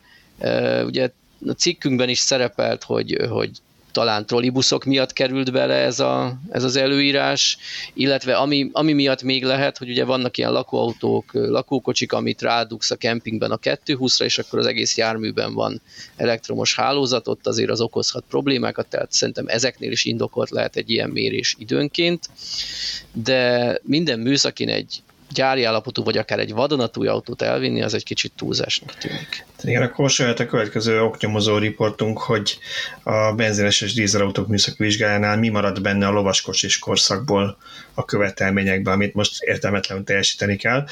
De Tibor, te írtad, csak mondd el, foglal nekünk össze, mi itt a változás, mert szerintem azt még nem mondtuk, hogy mikor van most ilyen vizsgálat, és mikor nincs. Gyakorlatilag nagyon egyszerű a dolog, hogy ha, ha sértetlen gyári állapotú, tehát nem sérült és nem lett átépítve az autó, akkor vagy ez a, a hajtás rendszere, és így nyilván ide értendő a motorakkumulátor inverter társai, tehát ami, amiben nagy feszültségű, meg egyáltalán áram van, akkor, akkor tehát hogyha ez sértetlen, akkor nem kell ilyen vizsgálat, hogyha ott az meg lett bontva, át lett építve, át lett alakítva, akkor, akkor nyilván elküldheti a, a vizsgázó hely egy ilyen érintésvédelmi vizsgálatra az autót. Uh, nyilván ez a megfogalmazás, ez csak, ez csak formalitás, alapvetően itt arról szól, hogy nincs szükség erre. Berakhatták volna nyugodtan azt is úgy is, hogy nincs, hogy nem kell és kész. Nyilván, ha látványosan rossz valami, akkor azt úgy is meg kell buktatni a vizsgán, azt ahogy egy hagyományos autót se kész. fognak csepegő benzincsővel valószínűleg átengedni, vagy merem remélni, hogy nem fognak. Én, az, én azon gondolkoztam közben, hogy mi lehet az élethelyzet, amikor neked a műszaki vizsgáig nem derül ki, hogy ráz az autód? Tehát minden nap, amikor megfogod a kilincset, vagy amikor a töltőre feldugod, és utána kihúzod, hogy sosem tűnik fel, mert ugye itt nem arról van szó, hogy 9 voltos elem és csíp egy picit, úgyhogy ez nekem egy kicsit ilyen, ilyen szürális. Hát itt, itt ugye nem az tűnik fel, hogy már ráz, hanem az, hogy elindult egy olyan folyamat, aminek következtében hamarosan rázhat. Mit tudom, én teszem azt egy sérült karosszéria elem folyamatosan minden rugózásnál dörzsöl egy narancssárga kábelt, és elkezdett róla lekopni a szigetelés. Még van rajta, még nem rázott meg, de a műszaki észreveszik, amikor alámásznak, és te meg mondjuk az elmúlt két Világos, évben nem másztál alá. Ez nem az érintésvédelmi vizsgálatból fog kiderülni, hanem szemrevételezés alapján, uh-huh. nem? Igen. Tehát úgy meg nem fogják átnézni az, a, műszaki vizsgán az autót, hogy most az összes narancssárga kábelt megnézik, hogy ki lett törzsel. Nyilván valahol. szerencsés eset lehet, hogy pont kiszúrnak egy ilyen hibát. Ha észrevesznek egy ilyet, igen, az, az, az megoldás lehet. Jó, hát figyelni kell, hogy van-e valakinek a, elhullott madarak az autója körül, mikor vissza. A, a helyzet hozzá. az, hogy egyébként ezek az autók iszonyatosan le vannak védve, tehát azt azért tudni kell, hogy az összes elektronika benne mindenre figyel, a legkisebb szivárgó áramra letilt minden. Tehát ezért van az, rengeteg Nissan Leaf leáll, mert valami a be, az akkumulátor pakban belső mérések alapján valahol valami szivárgás van, még az autó tökéletesen megy, nem rá sehol, de azt mondja, kiírja, a Nissan Leaf konkrétan így működik, kiírja, hogy a következő megállításig tudsz vele menni. Tehát ergo nem fogott az autópálya közepén neked megállni, le tudsz hajtani, de tudj róla, hogy abban a pillanatban, hogy kikapcsolod, többet nem fog elindulni az autó, még szerűzően nem viszed hiszen jóval azelőtt, hogy probléma lenne, ő már észreveszi a belső változásokból, hogy probléma lesz. És, és még azelőtt letilt, hogy, hogy te egyáltalán észlelnéd a problémát. Szóval odáig eljutni egy ilyen autóval, hogy az rázzon, az, hogy mondjam, nagyon valószínűtlen. Igen, mondjuk érdemes nyilván minden problémát a helyén kezelni, nem? Tehát szerintem itt mi az elektromos autók kapcsán gyakorlatilag a világon megjelenő hírek 80%-át olvassuk. Nagyon sok mindent olvastunk már. Vannak olyan típusok, aminek kigyulladt az akkumulátora, van amelynek a töltőjével volt gond, van amelynek leesik a kereke, de olyat, hogy valakit a saját villanyautója megrázzon, én még nem, nem nagyon olvastam. Lehetséges, hogy nem kell egy ilyen szenárióra egy külön kötelező vizsgálat. Szerintem túltárgyaltuk. Jó.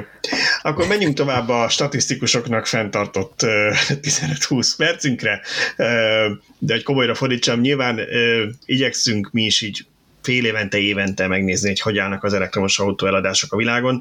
Főleg azért, mert ugye igyekszünk nyomon követni, hogy hogyan terjednek az elektromos autók, mennyire gyors ez a váltás, és ugye ezek a, a statisztikákat nagyon hosszú idő megcsinálni azoknak, akik ezt megcsinálják. Én egy-kettő ilyenben néha segítkezek, és azt tudom, hogy még az is macera, úgyhogy nem is vállalnám be azt, amit a Cleantechnika egyik ilyen vendégírója a rendszeres vendégírő megcsinál, hogy globálisan összesíti ezeket az adatokat, de ha már ő megírja, akkor mi igyekszünk ebből szemlé, szemlézni kicsit. Úgyhogy kezdeném is ezzel, kezdjük talán a, kezdjük Európával, jó? Mert ugye ez mégiscsak a közelebbi hazánk, hogy Európában hogyan alakultak az elektromos autó eladások.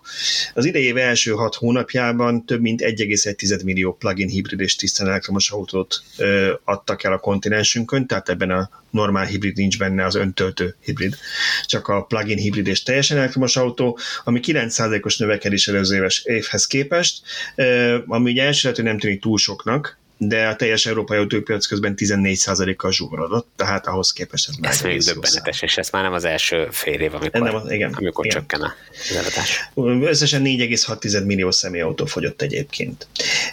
Úgyhogy, és ugye gyakorlatilag azt jelenti, és hogy... 4, 4, 4,6-ból 1,1. Igen, igen. 1,1. Itt egyébként annyi eltérés volt a számokban, hogy a Clean Technical megjelent cikknél, amikor én visszaszoroztam, ők nagyobb számmal számoltak, tehát én 5,1-2 millió jött ki nekem, ami mondjuk adódhat abból, hogy ők esetleg nem az EU-t, hanem egész Európát vették, de azért mondjuk az, még az EU-ban sem egyszer ezek az adatokat összeszedni, az Európán kívül szerintem meg se próbálja az ember, vagy az Unión kívül. Viszont ugye az én, én ezeket az adatokat már az Európai Autogyártók Szövetségének oldaláról szedtem, nekik meg volt a legfrissebb összesítés, tehát az konkrét adat, hogy 4,6 millió fogyott. Az Európai Unióban plusz ugye ebben van még Norvégia, meg Svájc, így ez a gazdasági térség, a és benne van a UK is. benne van? Igen, igen, ez egy most, fontos kérdés most, most már, jó, hogy az benne van, mert az indokolhatja ezt a... Bevittem a csapdába magamat, de akkor most megnézem, mert itt van a link, hála Istennek, ugye a címe mindig. Mert a, mert a 4-6 vagy 5,2 az simán lehet akkor a, a, a UK piaca.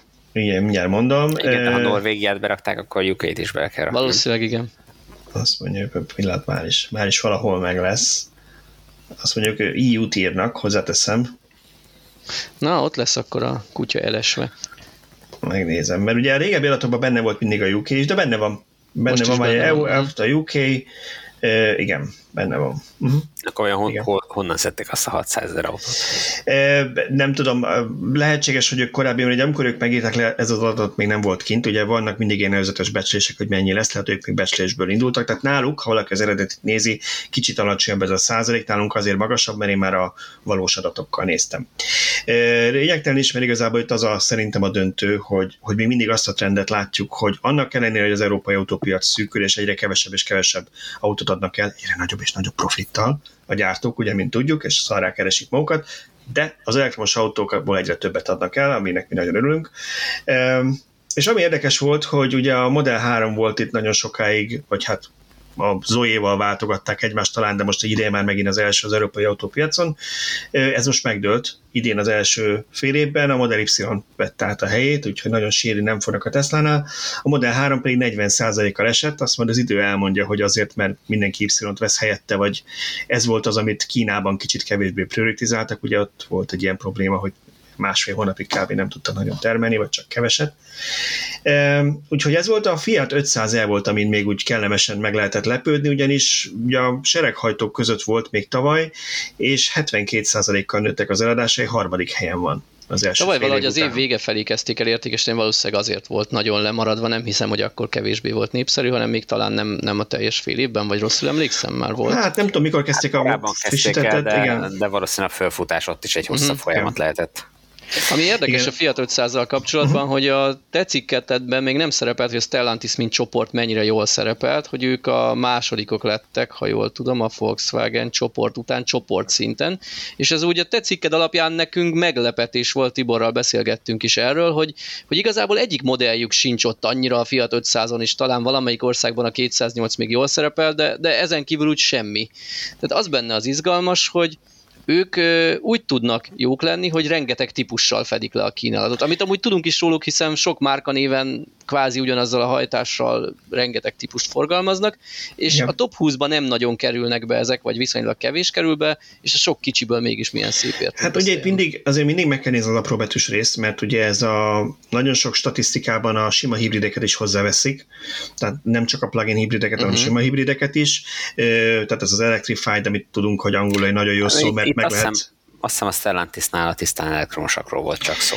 Ö, igen, az meg a másik, hogyha csak a tisztán elektromosakat nézed, akkor viszont sok kikerül a listából, és akkor meg kicsit más a lista. Itt, ha megnézem ezt a top 20-at, ugye a harmadik helyen van a Fiat 500-e, ötödik helyen van Európában a Peugeot E208, tehát ő is tényleg szépen javított. Nézem meg, mi az, ami Stellantis márka. Ugyan plug-in hibrid, de 12. a Peugeot 3008, és valóban olyan nagyon Stellantis nem látok még, mert ugye az amerikai autóik itt nálunk nincsenek, tehát ugye viszonylag korlátozottabb, hogy mi az, amit itt forgalmaznak, úgyhogy igen, valószínűleg több kisebb típussal sikerült jó eredményt elérni. Ezek az európai adatok globális. Igen, meg, meg, nem lehet tudni még azt se, hogy, hogy ebben mondjuk ezek a kis buszok benne vannak-e, uh-huh. furgonok, még hogyha ha azt is beleszámolják, a nyilván Stellantis beleszámolta valószínűleg, akkor akkor ott azzal egy kicsit fölfel tudnak húzni, hiszen gyakorlatilag ők árulnak ilyet talán egyedül. Igen, hát az autógyártók saját jelentése, ezért ezt mindig érdemes a nagyítóval átnézni az apróbetűs részt, meg hogy pontosan hogy fogalmaznak, mert ők igyekeznek mindent nyilván. Igen, itt, itt, itt az, a, az a problémám nekem azt jelentés, most egy kicsit azért a pozitívumok mellett a, a rávilágítsunk egy kicsit a, a, a csúsztatásokra is, hogy konkrét számot nem tettek közé. Ez engem mindig zavar, amikor azt mondják, hogy mi vagyunk a, nem tudom, másodikok, vagy elsők, vagy akármennyi, uh-huh. írjuk le, hogy ki mögött, és mennyi darabbal, tehát hogy ne az újságírónak kelljen kitalálni, vagy ne az olvasónak kelljen kitalálni, hogy, hogy uh, mi az, nyilván mindenkit érdekel. Írjuk oda, ne titkoljuk el, hogyha ilyen szép eredményt ért, ért, értünk el. Szóval, hogy kicsit csak úgy szemezgetve ebbe a listából egy-két dolog, ami esetleg meg lehet lepődni. Ugye a, a Model Y az nulláról jött az első helyre, ami egy igen érdekes ugrás. Az 500 hát ugye 72%-ot emelkedett. Ez, ezen ne lepődjünk meg, hogy egyszer nem gyártották, akkor de, nem, vagy, de az, hogy az első helyen debütál, gyakorlatilag igen, az... Jó, most... Ez nem az sem meglepő, tehát nem mindenki meglepő. tudta, még a Tesla is tudta, hogy a Model 3-ból nagyot fog kanibalizálni az Y. Így van, így van, ezért is halogatták valószínűleg sokáig az, az európai eladásait.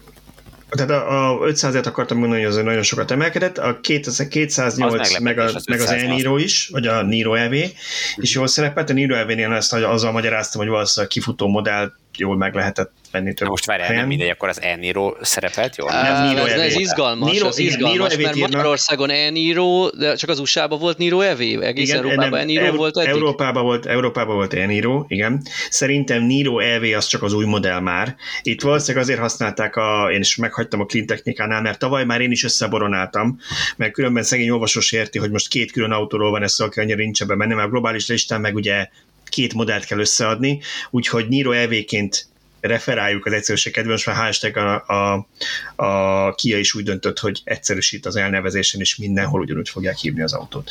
Na de ami viszont még így negatív irányban ö, okozott meglepetés, az egyszer a Zoe volt, aminek ugye Európa főpiaca és közel 30%-a, 29%-a estek az eladásai, és az ID3 ami 15 lett a múltkori hiszem, harmadik vagy negyedik helye ala, után, 44%-kal adtak el bele keveset, és ilyen kevesebbet, hogy tudjuk, hogy a Volkswagennek is volt egy problémája az ukrán háború elején, hogy leállt a gyártás, de ehhez képest az ID4 az meg jól állt, tehát 5%-ot csökkent, de negyedik. Az ID3 hát viszont nagyon nagyot esett. Itt, itt, ugye az lehetett, hogy kevés volt a kábelkorbács, és az ID4-be tették, mert azon nagyobb a profit. Tehát ez szerintem ez a forgatókönyv Igen. lehetett, mert épp most olvastam a Facebookon, valaki panaszkodott, hogy, hogy már nagyon régóta vár az ID3-ra, és nem is nagyon ígérik, hogy még idén meg fog neki érkezni, tehát lehet, hogy ott van egy ilyen kapacitás hiány, és, és dönteni kellett a Volkswagen, hogy melyik újat harapja meg, hát nyilván azt fogja, amiből kevesebb profitot remél. Igen, valószínűleg Igen. valami ilyesmi lehet. És még egy, még egy dolog így az európai adatok kapcsán, ez csak annyi, hogy a Nissan Leaf már nincs a top 20-ban, úgyhogy azt nem tudom, hogy pontosan mennyit adtak el bele itt Európában, de a top 20-ból már kiesett. És hát mennyi kellett a top 20 bekerüléshez? Azt mondja, hogy idén a 20 az Audi e-tron, az 15.178, tehát 15 ezernél kevesebb. Biztos, hogy 15 ezernél kevesebbet adtak ebből. Igen. És akkor ugye volt a globális listánk, akkor arról is egy picit emlékezzünk meg. Nagyon nagy sok senkit nem ér szerintem, hogy ott is a Model Y, a Model 3 vannak az első helyen. Ott egyébként a Model 3 csak 10%-ot esett, a Model Y meg 128%-ot nőtt. Tehát 315 ezer és 219 ezer a két eladott darabszám. Harmadik... Több mint fél, fél év alatt több mint fél millió gyártottak belőlük. Hát igen, hát tudjuk, a Tesla már félmillió fölött volt az év felénél, úgyhogy ez így reális is, meg nyilván Jó, az aki Tesla, Tesla értékesítés adatokkal kell fekszik, azt tudja, de talán nem mindenkinek ennyire. Talán nem mindenki, igen, szóval, hogy, hogy hát ez a kettő együtt mennyi ez? 544 ezer körülbelül. Az azért szép. Fél év alatt. A harmadik helyen van a Wuling Hongguang Mini a kedvenc kínaink, ami a kis cipődoboz vagy szappantartalmat itt nem lehet kapni, de valószínűleg ebben a formában nem is lehetne, és nem is akarjátok. És aztán, amit kiemeltem, hogy a következő három, negyedik, ötödik, hatodik, az három darab BYD a globális eladási listán. Nyilván ezek elsőben kínai eladásokból, mert ez a Song Plus, meg Queen Plus, meg Han, szerintem ezeket Európában meg a Norvégoknál se lehet venni. De ez, ez jól előrevetíti azt, hogyha elindul az európai forgalmazás, akkor azért fognak ők tudni Igen. volument eladni, és akarnak is valószínűleg. Itt a BYD kapcsán még annyit azért hagyja ezek meg, hogy ezek a modellek, ezek plug-in hibrid és elektromos változatban is kaphatók, és az adatok itt egyben szerepelnek, tehát ez nem uh-huh. csak az elektromos verzió ezeknek a kocsiknak.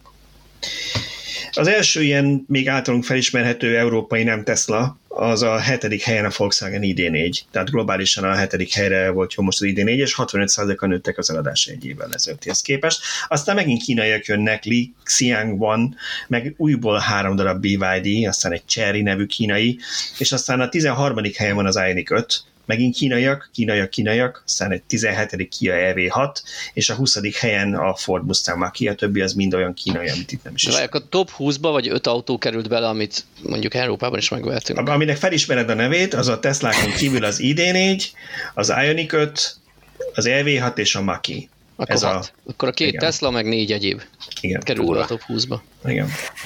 A 20. helyhez egyébként 36 ezer eladott autó kellett, ennyi volt a Mustang Mach-E, amit nem gonoszságból, nem gonoszságból jegyzem meg, hogy az Model Y ugye 314 ezer darabban. Ez, ez jól mutatja, hogy mennyire fontos az európai piac, hogy itt 15 ezer kellett a top 20-ba bekerülésre, globálisan meg 30 ezer. Tehát azért 36, az nem olyan hatalmas igen. különbség. Igen. 36, oké. Okay. Igen. Viszont amíg az jó hír nekünk, hogy az összes eladott villanyautónak a száma, vagy ez a plug-in hibrid és elektromos együtt 63%-kal nőtt tavalyhoz képest az első fél év. Úgyhogy itt elég masszív növekedés van itt. És ez azért és már 4,1 millió. Igen, tehát ezért fontos, hogy nem egy 10-20 ezresről, ahol annyira pici a bázis, hogy onnan könnyű nagyot növekedni, hanem még egy több milliósról is ekkorát tud ugrani egy év alatt. Igen. Hát ezeknek a számoknak láttán én, hogyha európai autógyártó vezető lennék, akkor komolyan elgondolkodnék rajta, hogy mit rontottunk el.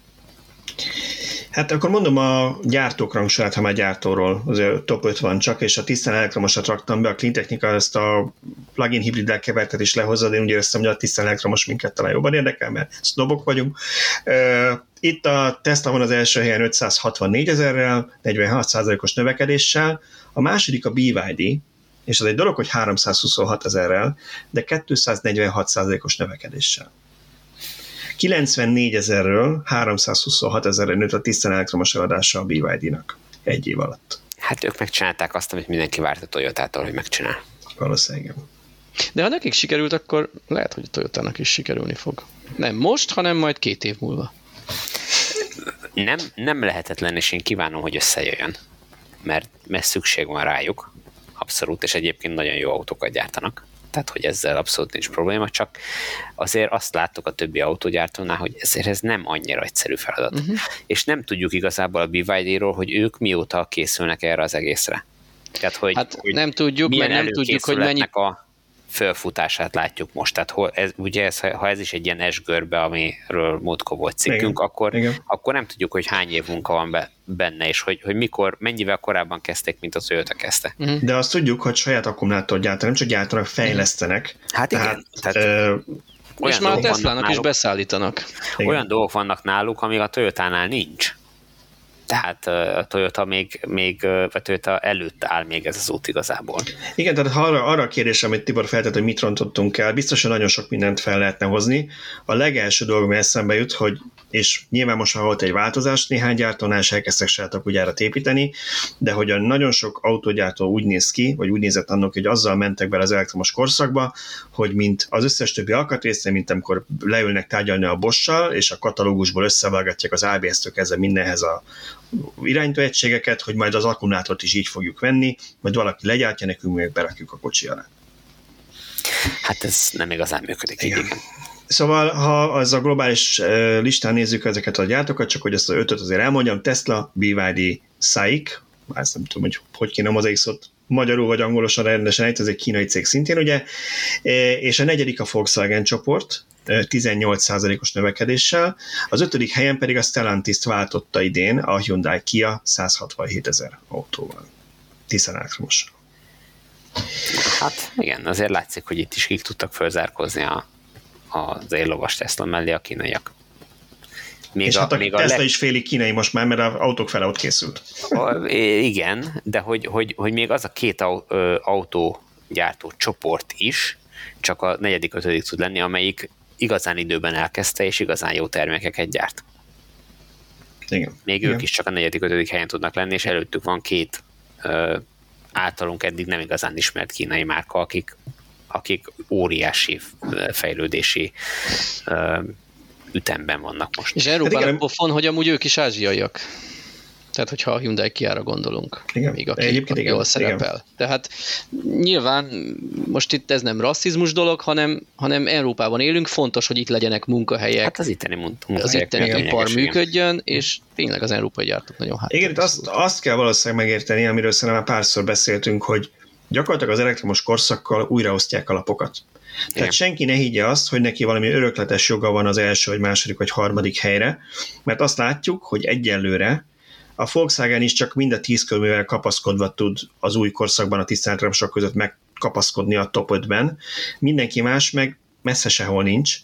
Üm, és ha már így az eladásokról beszéltünk, nagyon röviden csak a kaliforniai adatot azért hoznám ide, mert ott nekem az volt, ami különösen megütötte a szememet, hogy megint csak nem arról beszélünk Kaliforniában, ami ugye egy Amerikának a legnépesebb állama, gazdaságilag a legerősebb azt szokták mondani, hogy ötödik lenne a tavaly adatot, megnézem, tavaly is ötödik lenne a világon, ha külön ország lenne, persze kicsit csalás, mert nyilván akkor nem az Egyesült Államok részeként lenne. Tehát ez nem ilyen egyszerű, de GDP alapján Németország és az Egyesült Királyság között az ötödik legnagyobb a világon, és a legnagyobb autópiac az Egyesült Államokban, és az össz eladási listán, az összes eladott autó között, tehát nem az elektromos listán, két villanyautó, megint nem tudom, hogy meglepedés Model Y Model 3 vezeti az eladási listát az első fél év után Kaliforniában. És Azért ez tényleg egy... egyébként tényleg megdöbbentő. Tehát és ez... volt itt egy nagyon érdekes grafikon, amit be fogok ide rakni, ami egy, egy, amikor jól mutatja kb. hogy miről van itt szó, hogy az eladási darabszámok változása. Azt látod itt a karácsonyfán, hogy a tetején van egy 82%-os növekedéssel egy Tesla, egy Genesis 53%-os növekedéssel, és az összes többi gyártó pedig mínusz, mínusz, mínusz, mínusz, mínusz pirosokkal.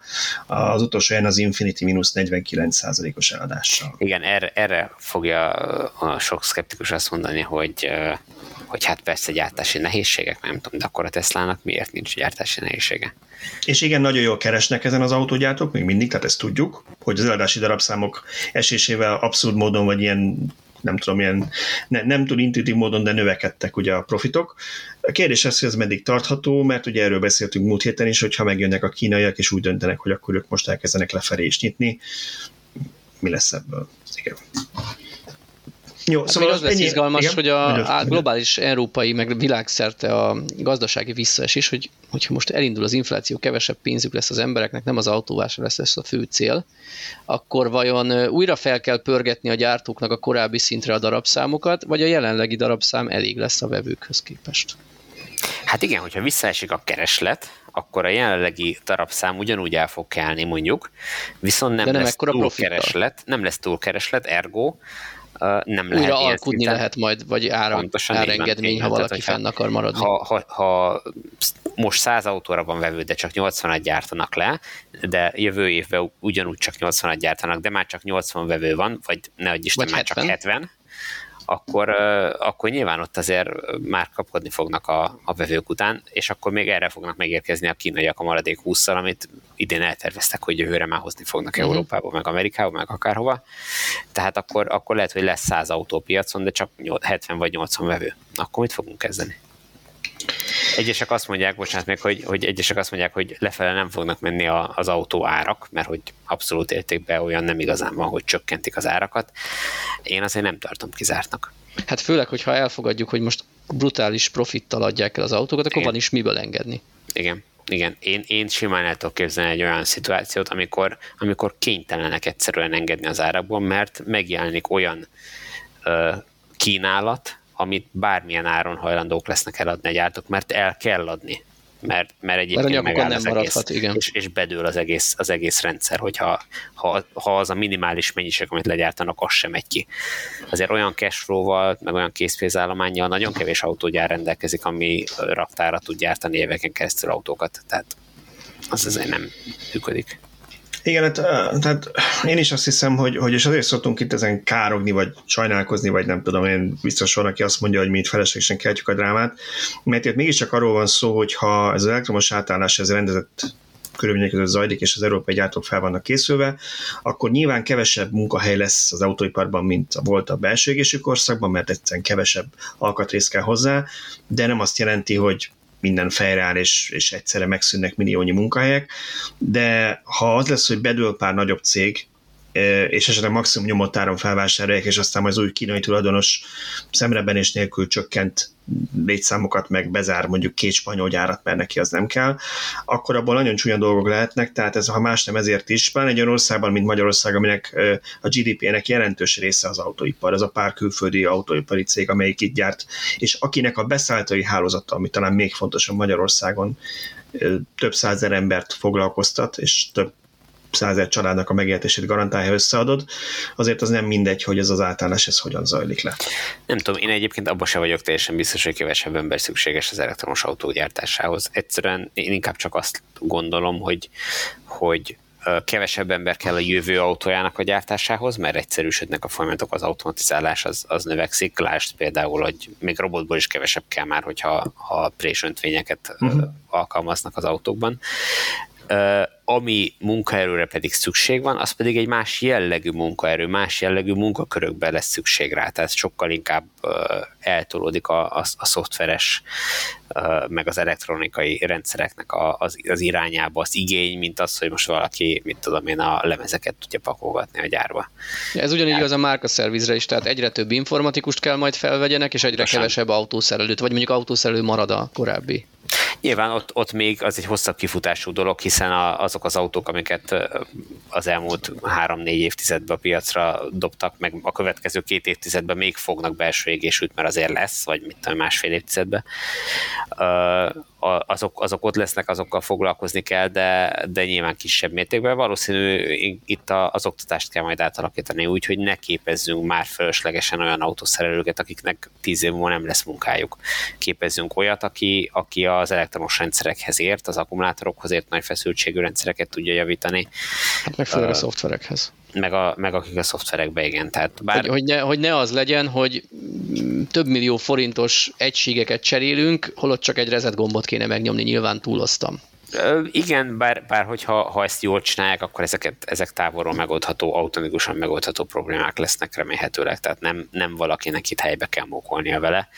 De igen, az egy, az egy tényleg egy, egy jó irány lenne, hogyha azt vagy arra tanulnának az emberek minél többen, abba az irányba mennének el, hogy egy, mondjuk egy, egy napelemes inverter az megjavítható legyen, ne kelljen egy egész invertert kirakni, vagy kidobni azért, mert mondjuk néhány kondenzátor kiment benne, vagy elszállt benne egy-két chip, azt, azt igenis legyen rá szakember, aki ezeket ki tudja javítani, ismeri a típushibákat, és meg tudja javítani, ne kelljen mindenből újat venni rendszeresen, és ugyanez az autókra is igaz. Tehát az, hogy a, az akkumulátort szét tudják bontani, és ki tudják cserélni azt a cellát benne még, vagy modult, amelyik hibás, vagy, vagy a töltő elektronikát, vagy a, a nem tudom, az akku vezérlő rendszert ki tudják cserélni, azt az egy nyákot, vagy azon a, azt az egy alkatrészt. Ezekre lesz igény, nem arra, hogy olajat cseréljen valaki. Szóval maradjunk még kicsit az autóeladások témánál, csak kicsit más szemszögből is Magyarországról. Szöcske, neked volt egy cikked arról, hogy a magyarok nagyon-nagyon szeretnének használt villanyautót venni.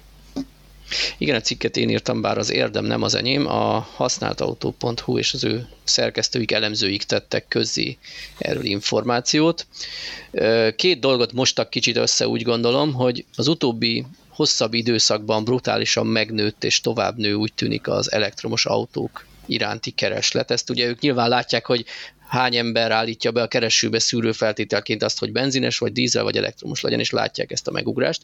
Ami sokkoló volt, hogy amikor bejelentették, hogy a cégektől elveszik az üzemanyagár sapkát, akkor a, az nap vagy a következő órákban egy ilyen 20%-os megugrás. Tehát, és ez csak a cégek. Tehát hmm. ha a magánszemélyektől is elveszik, mekkora lesz.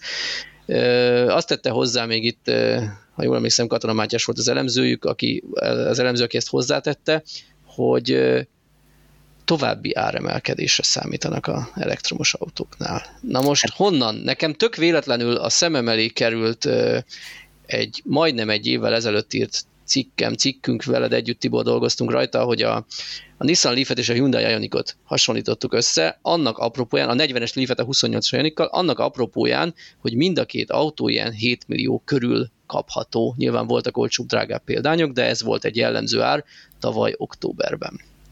Na most ez a két modell inkább 10 millió körül van jelenleg, mint 7. Tehát oké, okay, hogy volt egy most már ilyen 13-4 százalékosnak elismert infláció, na de itt az áremelkedés azért 30 százalékos volt.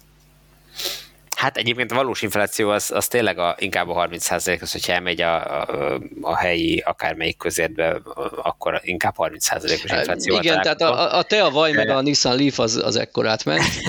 Igen, de, de most gondolj bele, abban abba szerintem abszolút igazuk van a Mátyáséknak, hogy, hogy ha, ahogy te is mondtad, hogy ha a lakosságtól is elveszik a 480 forintos benzint, akkor, akkor még egyszer ugyanennyi ember rá fog szabadulni, ha nem több erre a erre a kínálat. kínálat nincs? És nincs kínálat, igen. Tehát Ugye Molnár Norbiéktól nap mint nap halljuk, mert szoktunk csetelgetni, hogy külföldön, Nyugat-Európában már az első szűrő az, hogy 10-ből 9 autót nem adnak el keletre, mert, mert elviszik otthon is, ott is megugrott a kereslet a használt elektromos autóra, nyilván ők csak elektromos autóra lőnek, tehát, tehát ők ezt látják, és, és akkor, akkor, akkor mit, mit szeretnénk itt megvenni? Igen, ezt, ezt évek óta mondom, hogy amikor fölfut az igény az elektromos autókra, akkor nyugaton is lesz igény a használtakra, nem fogjuk tudni onnan elhozni őket, csak amikor már tényleg nagyon levedlettek. Tehát a két-három éves elektromos autó, az nyugaton is, meg az öt éves elektromos autó, az nyugaton is érték lesz, azt nyugaton is föl fogják vásárolni, hiszen egy csomó... És utána még megkapja a gyerek még egy körben, és utána jön csak Kelet-Európában. Uh-huh. Akár az is lehet, így van, így van. Tehát, hogy, Hollandiában az 0 autók... kilométeresen 10 évesen, bocs, hogy keretbe foglaljam az adást.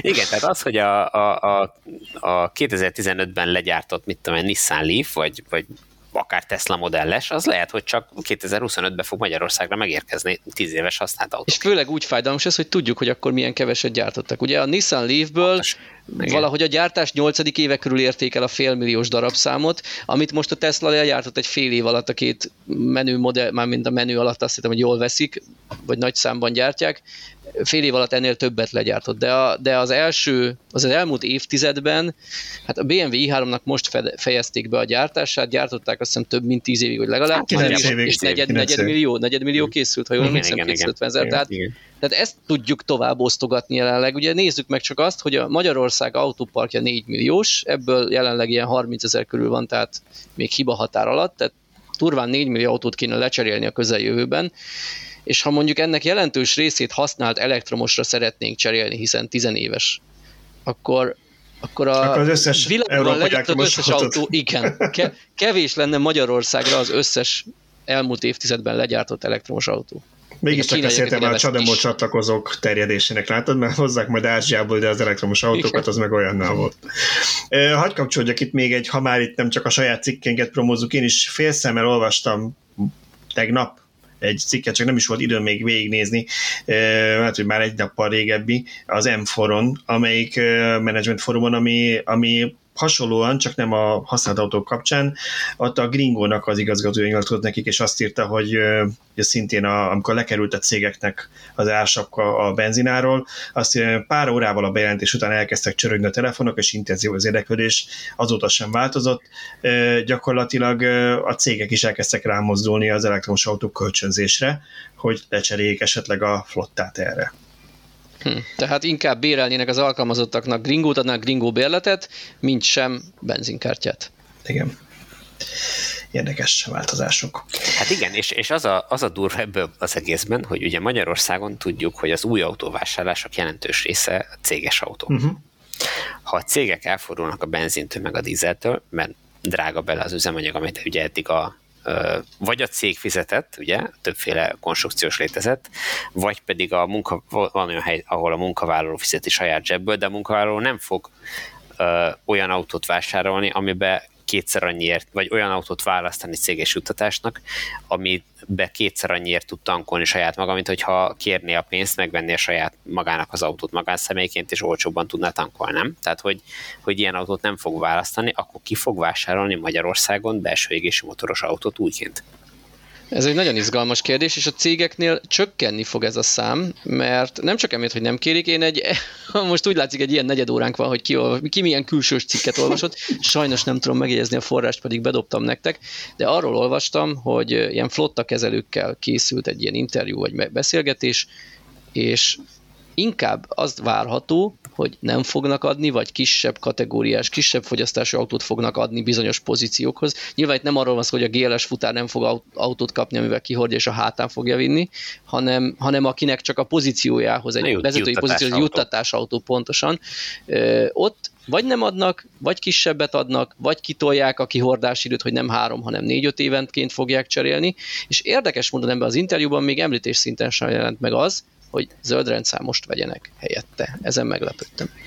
Hát nyilván azért, mert annyival drágább. Tehát, hogyha belegondolsz, hogy, hogy egy plug-in hibrid vagy elektromos mondjuk nem tudom én, oktáviát akarnak, nagyon sok céges autónak oktávia, az mennyivel kerül többen, mint a dízel vagy a benzines, már ha lehetne bármelyiket is kapni. Igen, az a helyzet, hogy ezek nincsenek. Tehát nincsenek, nem de hogy elmélemet, ami, amit flottával gondolkodtak, nyilván azért nem vettek az elmúlt időszakban, jöttek vele, hogy hát még mindig olcsóbb nekik TCO-ban is teljes költségben a másik, vagy rövidebb időtában gondolkodtak, mert ugye mi beszéltünk olyan flottakezelőkkel, akik már pont az ellenkező mentek el, de én nekem is az volt az első gondolatom, hogy nagyon sok cég át fogja gondolni a céges policit, hogy kinek is jár céges autó, majd úgy mondják, hogy, hogy jó, akkor ahelyett adunk neked céges autót, akkor adunk neked egy nem tudom én 150 ezer forintos vagy 200 forintos kompenzációt a fizetésedbe, mert még mindig jobban megéri nekünk azt bérszámfejteni, mint ha, ha fizetjük az egész bulit, ami mondjuk lehet, hogy segít majd a használt autópiacon, hogy megjelennek céges autók korábban, mint e, Egyrészt, hát másrészt egy meg elvesz, mert akinek, utána. akinek nem, nem adnak autót, ő közülük nagyon sokan használt autót fognak.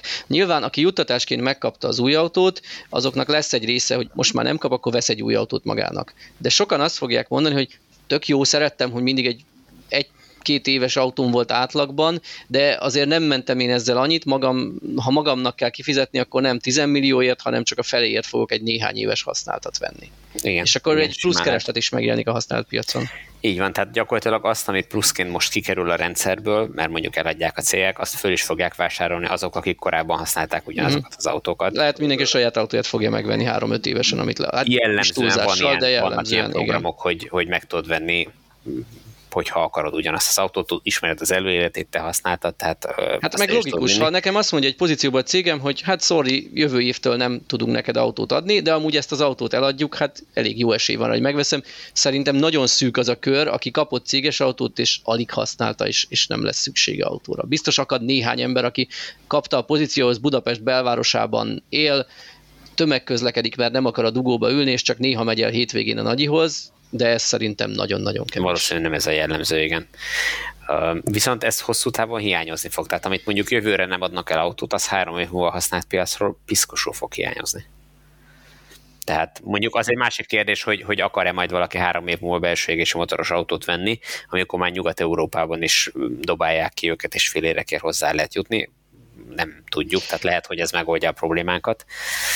Hát igen, de... és, és azt még azért a, a, és nyilván ezt én csak a múlt is tapasztalatban mondom, tehát lehet, hogy egy magyar vállalkozás, vagy egy közepesen mérő cégnél ez máshogy van, bár gyanítom, hogy nem, de azért azt a multiknál mindig meg lehetett figyelni, hogy a költségcsökkentés az mindig nagyon gyorsan megy, és ha elmúlt az a, az a para vagy az a hullám, ami miatt volt, akkor azok nagyon lassan épülnek vissza, tehát ha azt mondják, hogy mondjuk nem lehet fölvenni ebbe a csapatba új embert, mert most olyan a helyzet, és azt látják, hogy de működik ez hat emberrel is a nyolc helyet, akkor utána, amikor elmúlt az a helyzet, nagyon nehéz rávenni őket, hogy ugyan már azt a két embert hagyjuk most már föl, mert mindenki megszakadt bele, de ugyanezon a juttatásokkal, tehát hogyha azt mondják, hogy valamit mondjuk elvesznek, mondjuk nem lesz mostantól cégautó a cégek felénél, vagy a felét eltüntetjük a flottából, akkor elmúlik ez a válsághelyzet, meg újra normalizálódik a benzinár, de nem vagyok benne biztos, hogy minden cég vissza fogja vezetni a, a juttatási csomag részébe, és ez nagyon fog fájni az autógyártóknak is, akik a céges eladásokból igen jól megéltek. De hogy ne csak minden fájjon, egy boldog befejezést csináljunk itt az adásnak. Pozitív film, Nem úgy, ahogy gondoljátok. Na mondjad. Szóval arról volt szó, hogy a, a, a múlt héten, hogy összesen 24 zöld rendszámos autót adtak át júliusban, Tibor. Ez kiderült, hogy nem igaz. Mennyit? Hú, most megfogtam, mert nem nyitottam meg azt a... Megvan neked valami Igen, megnyitottam, megnyitottam. Azt hittem, megint csak a csalán van nála, érted, hogy így bedobja, ezt tud fejből. Ez az ja. a baj, hogy nem, nem ismerem olyan jól a struktúráját a, a rendszernek, szóval az állományon belül a tisztán elektromos jármű kategória bővült legnagyobb mértékben 1170 járművel, és ehhez még a tölthető hibridek 627-tel bővültek, úgyhogy a 24 helyet most gyorsan össze kéne adnom, 1797 autó, ha jól számoltam. Kapott. 1800 az picivel több, mint a 24. De mi volt ennek az oka, Tibor? Hát igazából meg? nem tudjuk. Érdekes módon ez a, ez a tipikus tipikus magyar, magyar helyzet, hogy, hogy nem árulják el, hogy mi történt, mi volt, egyszerűen csak módosították azt a, azt a adat publikációt, hogy ami tehát fönn van a, a megfelelő honlapon, hogy, hogy mennyi az annyi. Nem szóltak róla, hogy, hogy emberek elnézést tévedtünk, most már fönn van a friss adat, teljesen véletlen vettem észre, amikor visszanéztem az oldalra, hogy nincs-e esetleg mégis valami. Ugye, amikor szombaton kijött egy adat, hogy milyen jól fogynak a zöld rendszámok, a, a Technológiai és Innovációs Minisztérium kiadott egy ilyen Facebook posztot, akkor én ránéztem megint a belügyminisztériumnak a honlapjára, hogy hát ha akkor kirakták a... Ja igen, mert hogy abba, abba a Facebookhoz a benne volt, hogy valami 1600 valamennyi zöld rendszám is volt a frissen kiadott új típusú rendszámok között. Ránéztem, akkor még nem volt friss adat, nem volt módosítva a hibás adatközlés. Aztán valamikor a hétvégén vagy a hét elején csak eljutottak oda, hogy hogy, hogy frissítsék, és azóta, azóta megvan a helyes adat. Nyilván nagyjá, nagyjából ez az a szint, amire számítottunk, amire vártunk, nem kiugró, nem lett több azért, mert, mert hogy új típusú rendszám, tehát nem, nem látszik az, hogy mondjuk az előző hónapban visszatartották volna az autókat nagy számban, csak azért, hogy új rendszámot kaphassanak. Nagyjából rendes ügymenetbe zajlott a, a kiadás. Hát szerintem elég kevés olyan rendszám fetisista van, aki azt mondta, hogy július 25-én átveheti a vadi új autóját, nem június, de ő csak júliusban akarja, hogy már az új rendszerű rendszer. Hát figyelj, azért ez elgondolkodható, mert lehet, hogy néhány év múlva, amikor a használt autók között kell keresgélni, uh-huh. akkor ez egy ilyen Jól vízválasztó lesz, uh-huh. és mondjuk, hogyha ha új típusú rendszám van már rajta, akkor újabbnak érződik a kocsi, és mondjuk uh-huh. lehet, hogy néhány százezer forinttal többet Lesz egy ilyen pszichológiai hatás. Vagy hát akkor átrendszámozott, ha ezen múlik. Egyébként azért nem, azért nem, szerintem, mert ugye új típusú rendszámot kapnak a tíz éves használt autók is, amik az országba kerülnek. Nyilván ebbe, ebbe van igazság, igen. Talán Tehát, ez, de talán lehet, ez lehet hogy lesz egy ilyen pszichikai hatás. Én, én nem hiszem, hogy ha veszek egy új autót, és alig várom már, hogy rendszám kerüljön rá, és használhassam, nem hiszem, hogy azt mondtam volna, hogy egy hétig még ne, ne helyezzék nekem forgalomba. Most Biztos van egy szűk. Képzeld el, azt eladják valaki másnak, ki mögött az állásforba. Ez a sztorival csak az a probléma, hogy te nem veszel új autót. De és mire, rá, mire, mire rákerülne az új rendszám, addigra már másik autót vettél, mert... Ugye, szerencsétlen venne új autót, fölkonfigurálta az autót most a héten, és utána fölhívták 5 perc múlva, hogy de ugye tudja, hogy ez csak másfél év múlva fogja tudni megkapni, és addig még kétszer újra kell konfigurálni. Hát, na, most nézd meg, egyszer fut neki, akkor se, akkor se engedik, akkor se szolgálják ki. Így van, ez valós, valós történet. Na jó, ezt a történetet majd akkor megosztod velünk, hogy ha, ha mégis meg lesz az új autó, vagy ha már közelebb van. Másfél év múlva. Másfél év múlva. Szerintem írjuk fel, és akkor rendszeres hallgatóink körülni fognak, hogy betartottuk az ígéretet. Úgyhogy szerintem a mai adást az kb. akkor itt zárjuk szerintem is le. még ne zárjuk le. Ne zárjuk a mesé? Promózzuk egy kicsit ja, a, a, a, a szavazást? A szavazást, igen, okay. tehát van az év elektromos autója szavazásunk, arról ne feledkezzetek meg. Biztosan tudjuk állítani, hogy még nem szavazott minden villanyóra hallgató, mert akkor már sokkal előrébb állna a szavazás, úgyhogy azt a három percet légy szíves szálljátok rá, hogy szavazatok, válaszátok ki, hogy nektek a négy kategóriából melyik az a négy autó, ami leginkább szimpatikus, ami amit szeretnétek, hogy megnyer a versenyt. Nagyon nagy ingadozások vannak egyébként, ahogy megyünk előre a, a szavazásba. Az elején nagyon lefutott versenynek tűnt, az első, nem tudom, néhány ezer szavazat után, aztán egyszer csak nem tudom, hogy hol lett megnyomva, milyen Facebook fórumon, de, de az egyik márka az egyik kategóriába hirtelen nagyon előre tört ott akkor nyilván sok rajongó ráugrott a dologra, tehát azért lehet változtatni a, a szavazás állásán jócskán, úgyhogy mindenkinek azt, aki még nem tette a szavazat. Még, még most is lehet, mert van olyan kategória, ahol ilyen az első öt az ilyen 14, 13, 12, 11 ilyen százalékokkal uh-huh. oszlik meg. Tehát ott nagyon-nagyon nyitott a verseny. Né- néhány tucat szavazaton múlik a, a, az első és a negyedik közötti Igen. különbség. Tehát, hogy itt tényleg, tényleg nagyon nagyon könnyű, nagyon könnyű fordítani a helyzeten, és amiért érdemes részt venni, az, azok a nyeremények elsősorban, tehát hogyha ha, ha valaki egy kicsit is szerencsés, akkor tud nyerni egy hétvégére, vagy akár egy egész hétre egy elektromos autót. És nem, bocsánat, nem, nem egy nyeremény van, tehát nem azon, hogy egy ember, egy van, hanem... Így van, nem 12 elég... különböző autót adunk ki 12 különböző embernek, vagy hát nem mi, pontosabban az importőrök ajánlották fel ezeket a nyereményeket, és hát olyanok vannak köztük, mint Model Y, meg Mustang Maki, meg, meg Ioniq 5, meg mit tudom én, van még egy csomót fenn van a honlapon, most föl, föl kéne tudjam sorolni a 12-t, de nem tudom megegyezni. Menjetek föl és nézzétek meg, és ha már ott vagytok, szavazzatok is. És, és én még megemlíteném az ajánlási rendszert. Tehát Így ha van. valaki úgy áll hozzá, hogy á, én nem vagyok szerencsés típus, és úgyse nyerek, ha megosztjátok a ajánlói kódotokat, linketeket, e-mailben a barátokkal, vagy kiteszitek egy Facebook csoportba, és elég sokan szavaznak rajta, a ti ajánlásotok kattintva, arra a linkre kattintva, akkor garantált nyeremény van. A első kettő helyezett az egy-egy 200 ezer forintos gyorstöltők.hu utalványt nyer, amit elsősorban töltő vásárlás. És 200 ezer forintból gyakorlatilag majdnem meg lehet kapni egy fali töltőt, egy jó minőségű itt, fali itt töltőt. attól függ, hogy ő miért választ. Lehet olyan típus, ami ebbe szűken belefér, Igen. de ha valami Igen. nagyon drágát akar venni, mit tudom én, árammegosztós csodát, mint amiről Balázs videója szól, ha, tehát ha valami tényleg valami nagyon proficucot akar, akkor ott is jelentős, hogy 200 ezerrel olcsóbban veszi. Abszolút, így van, tehát, hogy, és, és ez garantált, tehát itt, itt csak annyi kell, hogy az ember behozzon, mit tudom én, száz szavazót a saját ajánlási kódjával. És akinek van egy népes csoportja, hangsúlyozom, nem kell, hogy villanyautós legyen, hisz a, a fociról, az autózásról, meg a koronavírusról mindenkinek van Magyarországon véleménye, tehát attól, hogy valaki amúgy nem nem, meg, nem autókkal kell és fekszik, attól még lehet vélemény, hogy melyik autó tetszik Abszolút, neki, úgyhogy osszátok meg a főzőcskéz velem ma este csoportban is. Jó, hogy most akkor promotáltuk a főzőcskézzel ma este csoportot is, akkor Nem szerintem... tudom, van-e ilyen. most már lesz, most már lesz. Akkor szerintem itt tudjuk lezárni a adást.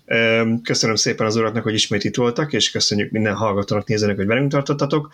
Jövő héten újra villanyóra. Sziasztok! Sziasztok! Sziasztok!